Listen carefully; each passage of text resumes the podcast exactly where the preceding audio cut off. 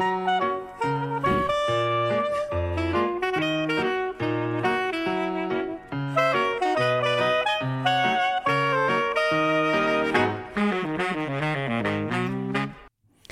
bonjour. Alors ici Psycho Balado, un podcast pour être à la fine pointe en psychologie et en communication interpersonnelle avec euh, Yves Dalpé et Joanne Côté, psychologue.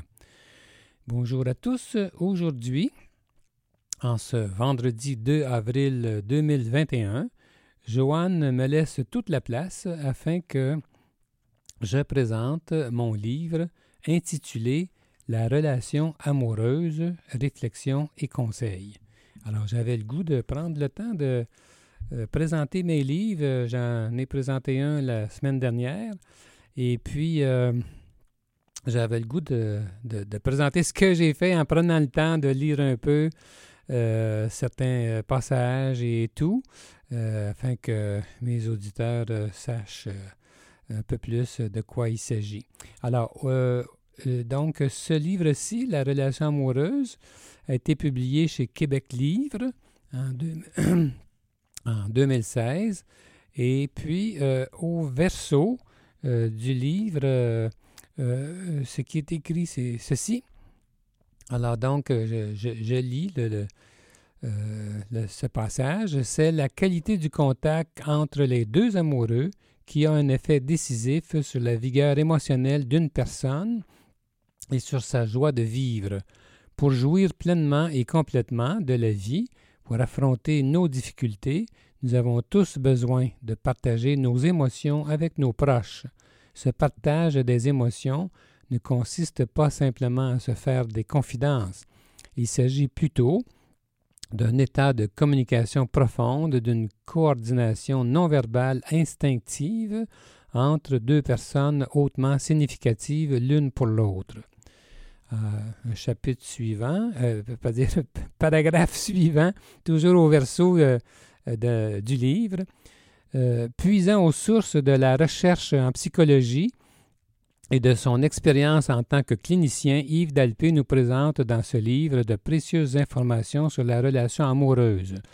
Par le biais de chroniques publiées initialement dans Le Soleil de Québec, l'auteur aborde la vie de couple sous ses angles, deux points, l'influence des styles de personnalité, les divers aspects de la sexualité, les méandres de l'infidélité, les inévitables tiraillements et le pouvoir des styles d'attachement. Euh, en bref, Yves Dalpé euh, nous invite à reconsidérer ce que nous vivons au quotidien et à créer un espace pour que le bonheur puisse prendre place au sein de notre vie amoureuse.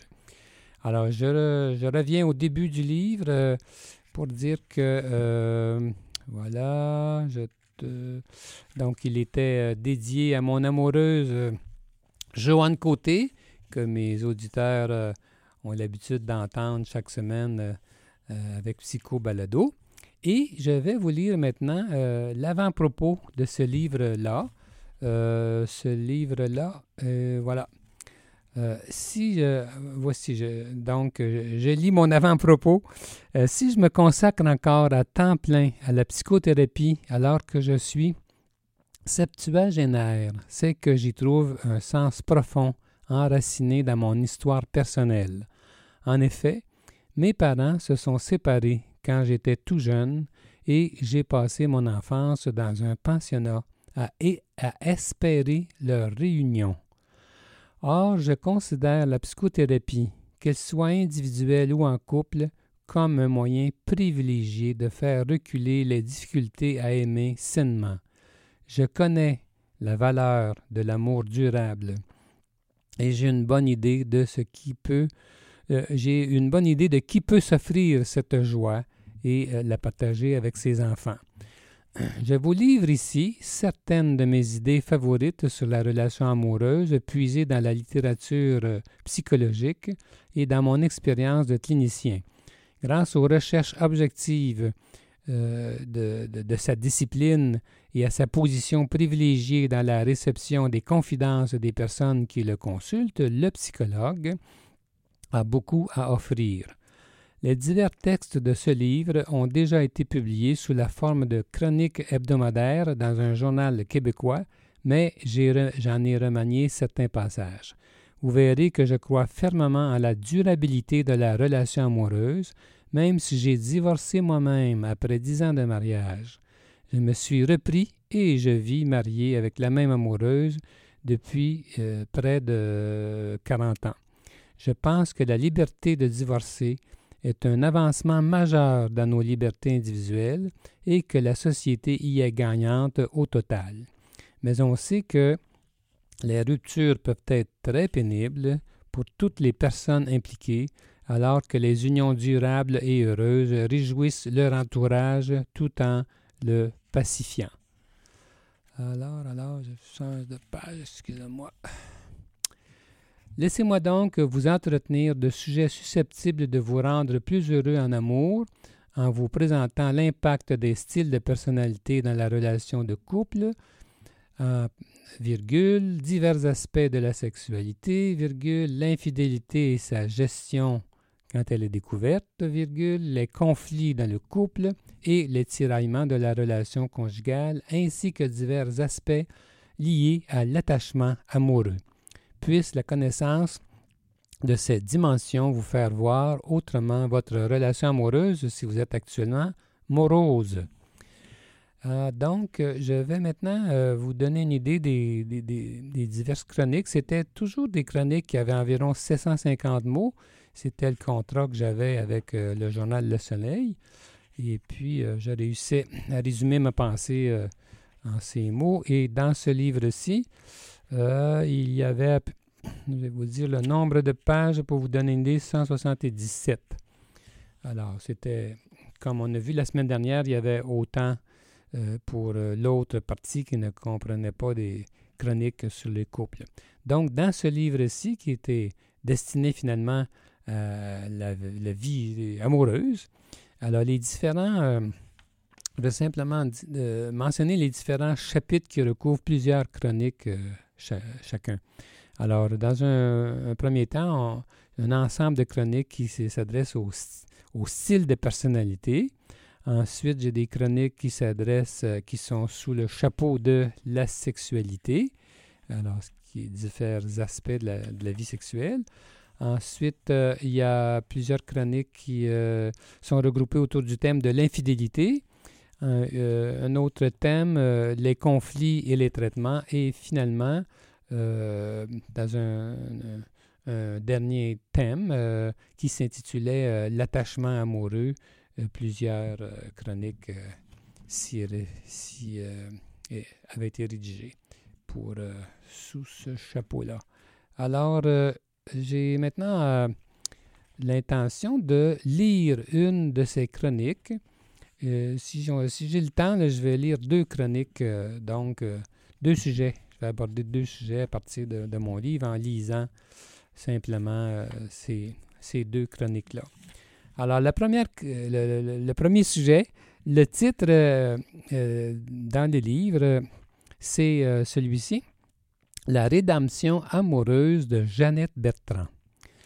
Alors, voilà le texte. Dans sa biographie, Jeannette Bertrand exprime, euh, c'est-à-dire dans sa biographie, dans son autobiographie, en fait, j'aurais dû écrire, Jeannette Bertrand exprime bien ce que la plupart d'entre nous attendent, attendons de l'amour conjugal, c'est-à-dire la réparation du passé. Quand nous, quand nous entreprenons une nouvelle relation amoureuse, nous avons le désir de réparer les blessures passées et de refaire notre histoire. Et nous investissons notre amoureux ou notre amoureuse d'une mission secrète, celle de collaborer à cette grande réparation de notre enfance. À propos de son futur mari et père de ses enfants, feu le comédien Jean La Jeunesse, Jeannette Bertrand écrit ceci. Euh, ouvrez les guillemets. J'ai Jean. Je lui donne pour mission de me soigner l'âme et le cœur, de me donner tout l'amour qui me manque, de me sauver du désespoir, je l'inscris d'un pouvoir de rédemption. J'ai tellement besoin d'être aimé que je l'aime pour deux, en me disant qu'il va finir par m'aimer aussi. Lui, Il va guérir les blessures de mon enfance, apaiser mes craintes par rapport à l'avenir. Je vais pouvoir enfin m'aimer puisqu'il m'aime. Je le vois comme le Christ descendu de la croix juste pour moi. C'est mon sauveur. Il devient ma religion. Je n'ai foi qu'en lui. Il est devenu mon obsession, ma compulsion, ma maladie. Point d'exclamation et fermons les guillemets. C'est toujours euh, euh, tiré de l'autobiographie de Jeannette Bertrand. J'avais trouvé ça euh, instructif, cette perspective-là je trouvais que ça illustrait bien ce que je vais continuer à lire là maintenant. Alors, cette attente de réparation liée à l'amour est proportionnelle à la misère affective vécue durant notre enfance. Pour la vie antérieure à la relation amoureuse actuelle, euh, attendez un petit peu, euh, je m'excuse, plus la vie antérieure à la relation amoureuse actuelle a été pénible affectivement, plus l'attente de réparation par l'amour conjugal sera grande. Par conséquent, plus grande pourra être la déception. Les risques de déception conjugale sont donc proportionnels aux frustrations affectives de l'enfance. Or, l'amour mature implique la capacité de tolérer l'ambivalence inhérente à toute relation amoureuse. L'être aimé ne nous, apportera jamais seulement des satisfactions. Il nous amènera nécessairement aussi de pénibles frustrations. Malheureusement, celui qui a idéalisé la vie conjugale pour compenser un passé perturbateur tolère moins facilement les côtés négatifs de son conjoint actuel et est plus intolérant à son endroit. C'est ainsi d'ailleurs qu'il court à sa perte car il risque de perdre l'amour que lui voue le présent conjoint. Alors, nous, savons tous que les amoureux commencent par s'idéaliser avant de découvrir les facettes décevantes de l'autre. Mais selon Sheila Sharp, euh, une psychanalyste californienne, toute relation de couple traverse une série d'étapes de déidéalisation. Tous les couples évoluent donc, selon elle, dans un processus étapiste, en commençant par l'amour romantique pour se diriger vers le dernier stade, celui de l'amour mature. Au cours de ce long processus, certaines attitudes favorisent le rapprochement, tandis que d'autres provoquent plutôt l'éloignement. Au début, les attitudes de fusion et d'idéalisation romantique abondent. Par la suite, la déception et la désillusion se pointent nécessairement c'est la désintégration salutaire de l'idéalisation de l'autre. Il est bon de savoir que chaque étape de désillusion prépare le, terrain à l'étape suivante. En effet, si la relation persiste au-delà des premières désillusions, cela signifie que le conjoint est aimé de plus en plus et accepté dans sa réalité, et non à travers le prisme des illusions du début amoureux. De plus, chaque partenaire découvre ainsi que l'autre a des besoins d'éloignement comme des besoins de rapprochement. Et chacun se donne donc la permission implicite d'être distinct tout en étant avec l'autre. Avec le temps, cette adaptation s'approfondit avec des couches susceptibles de, couches successives de, de déidéalisation qui permettent d'aimer de plus en plus la vraie personne du conjoint à travers des moments de tendresse suivis de critiques, de confrontation, de compétition, de lutte de pouvoir. Alors, dernier paragraphe, au cours de ce processus d'adaptation, chaque conjoint est donc constamment réévalué comme si on lui enlevait régulièrement des couches d'illusion pour découvrir de plus en plus de sa vraie nature. Ce faisant, chacun apprend à aimer l'autre pour ce qu'il est réellement au lieu de l'idéaliser et de le dévaloriser. Alors voilà. Je vais maintenant euh, lire euh, euh, un deuxième chapitre, une deuxième chronique qui s'intitule Pas trop proche, point d'exclamation. Dans le film intitulé Pour le pire et pour le meilleur qui avait paru en 1997, le personnage incarné par Jack Nicholson insulte systématiquement toute personne qui est gentille avec lui. Évidemment, la femme qu'il courtise est très méritoire car il la repousse sans relâche, même s'il se lie finalement à elle. De toute évidence, cet homme avait un grand besoin de distance et ses platitudes le protégeaient contre toute intention de s'approcher de lui. Le besoin inconscient de distance s'exprime de diverses façons. Un conjoint devient bête, quand son épouse le complimente. Un homme perd son érection quand sa femme est particulièrement amoureuse. Une femme entretient des pensées négatives à propos de son mari dès qu'il lui témoigne de l'affection. Elle ne le trouve pas assez grand, pas assez ceci ou trop cela. Pourtant, elle se sent généralement à l'aise avec lui et le perçoit comme un mari idéal. Une jeune fille sexy s'enfuit dès qu'un jeune homme intéressant cherche son regard. Un couple en thérapie se réconcilie lors d'une entrevue particulièrement éclairante sur sa psychodynamique conjugale. Les deux conjoints se sont mieux compris, mais l'entrevue suivante, ils arrivent plus enragés que jamais l'un contre l'autre. Une cliente est particulièrement touchante lors d'une entrevue significative avec son psychologue. Celui-ci lui en fait la remarque. L'entrevue suivante, elle a peu de choses à dire et précise qu'elle avait envie d'annuler le rendez-vous. Alors, on va voir pourquoi tout cela avec la poursuite du texte. La proximité peut faire fuir. La distance peut paraître plus confortable. On pense, on pense naïvement que les amoureux et les conjoints rêvent à une fusion romantique permanente et que les gens s'attendent à être chaleureusement accueillis partout où ils vont. Non, non. Chaque personne et chaque couple recherche inconsciemment un certain niveau optimum de proximité-distance avec autrui.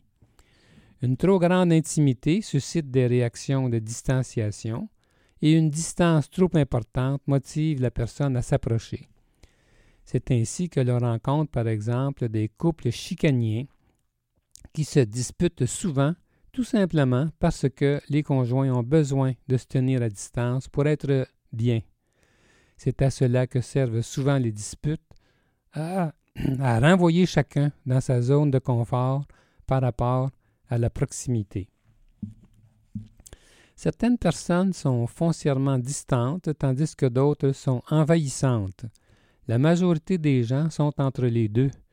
La clé dans toute relation, c'est de percevoir le niveau de distance désiré par notre interlocuteur et de s'ajuster en conséquence. La plupart des gens le font spontanément, mais certaines personnes ne sont pas douées euh, pour euh, ce senti et, attirent et ils attirent ainsi l'irritation. Le besoin de distance varie dans le temps. Chaque couple traverse des périodes durant lesquelles il y a plus de distance, puis davantage de proximité. Mais au-delà de cette variation, il existe une tendance ancrée dans chaque individu pour plus de distance ou plus de proximité. Les introvertis, les évitants, les schizoïdes, par exemple, ont des personnalités organisées davantage dans la distance.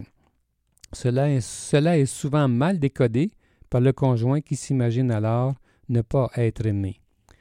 Un besoin excessif de ne pas être trop proche s'explique la plupart du temps par le désir des personnes d'éviter de souffrir en raison des émotions négatives infligées par le genre humain. Le besoin de distance est proportionnel à différentes peurs, comme celle de, de décevoir, de ne pas être à la hauteur, d'être dominé, d'être contrôlé, d'être diminué ou dénigré ou maltraité par l'autre. La distance peut prendre de multiples formes et conduire à des situations pénibles euh, pour, pour euh, les proches, comme euh, une faible libido pour le conjoint ou encore de l'infidélité. Alors, cette dernière, l'infidélité, est très efficace pour maintenir l'éloignement dans les relations amoureuses. L'infidèle raisonne son plaisir défendu comme si celui-ci lui faisait vivre plus d'amour, mais euh, cela pourrait euh, excusez, cela pourrait être une rationalisation car il est peut-être incapable de vraie proximité amoureuse. Et le dernier paragraphe de euh, ce sujet. Actuellement, êtes-vous en manque de compliments de la part de votre conjoint? Attention, ces éloges pourraient vous rapprocher plus que vous ne le supporteriez. Ce n'est peut-être pas par hasard qu'il ne s'avance pas davantage vers vous ces jours-ci. la fin du, fin du texte, c'est pour dire que, évidemment, euh, comment on se conduit, euh, ça, influence euh, notre amoureux, notre amoureuse, puis souvent on, ne se rend pas compte que ce qu'on que, que, que l'on induit euh, une attitude chez l'autre qu'on peut déplorer par la suite, sans se rendre compte de, de notre implication dans, cette affaire-là. Donc, alors mon, mon désir, ce serait que vous ayez envie de, lire ce livre-là avec tous les sujets qui y sont mentionnés concernant la, vie de, la vie de couple. je pourrais peut-être terminer simplement avec ce qui était, comment on me présente ça donnera une idée de qui je suis un petit peut-être un petit peu plus. Je peux peut-être profiter de cette occasion-ci et terminer le, podcast d'aujourd'hui avec ma présentation. Alors, à l'endos du livre, on me présente comme ceci. Yves Dalpé est psychologue en cabinet privé euh, au Québec. Il est titulaire d'un doctorat en sexologie du Institute for Advanced Study of Human Sexuality de San Francisco, membre de l'Ordre des psychologues du Québec, de l'American Psychological Association et de l'Association euh, de médecine sexuelle du Québec. Il a travaillé euh, pendant plusieurs années à l'Université Laval, où il a été directeur d'une clinique de consultation et chargé de cours, notamment à la faculté de médecine. Il a également écrit L'infidélité n'est pas banale euh, et coécrit avec son épouse, la psychologue Joanne Côté, la puissance des amoureux de longue durée. Alors voilà, c'était euh, Psycho Balado pour aujourd'hui avec le psychologue Yves Dalpé. Je suis psychologue clinicien en pratique privée à Québec. On peut me consulter par vidéoconférence de partout. Pour plus d'informations sur qui je suis, euh, sur mes livres et mes services, ainsi que tout cela vaut aussi pour euh, ma chère Joanne Côté. Alors, consultez notre site web euh, Bonne semaine à tous, nos, à tous mes auditeurs.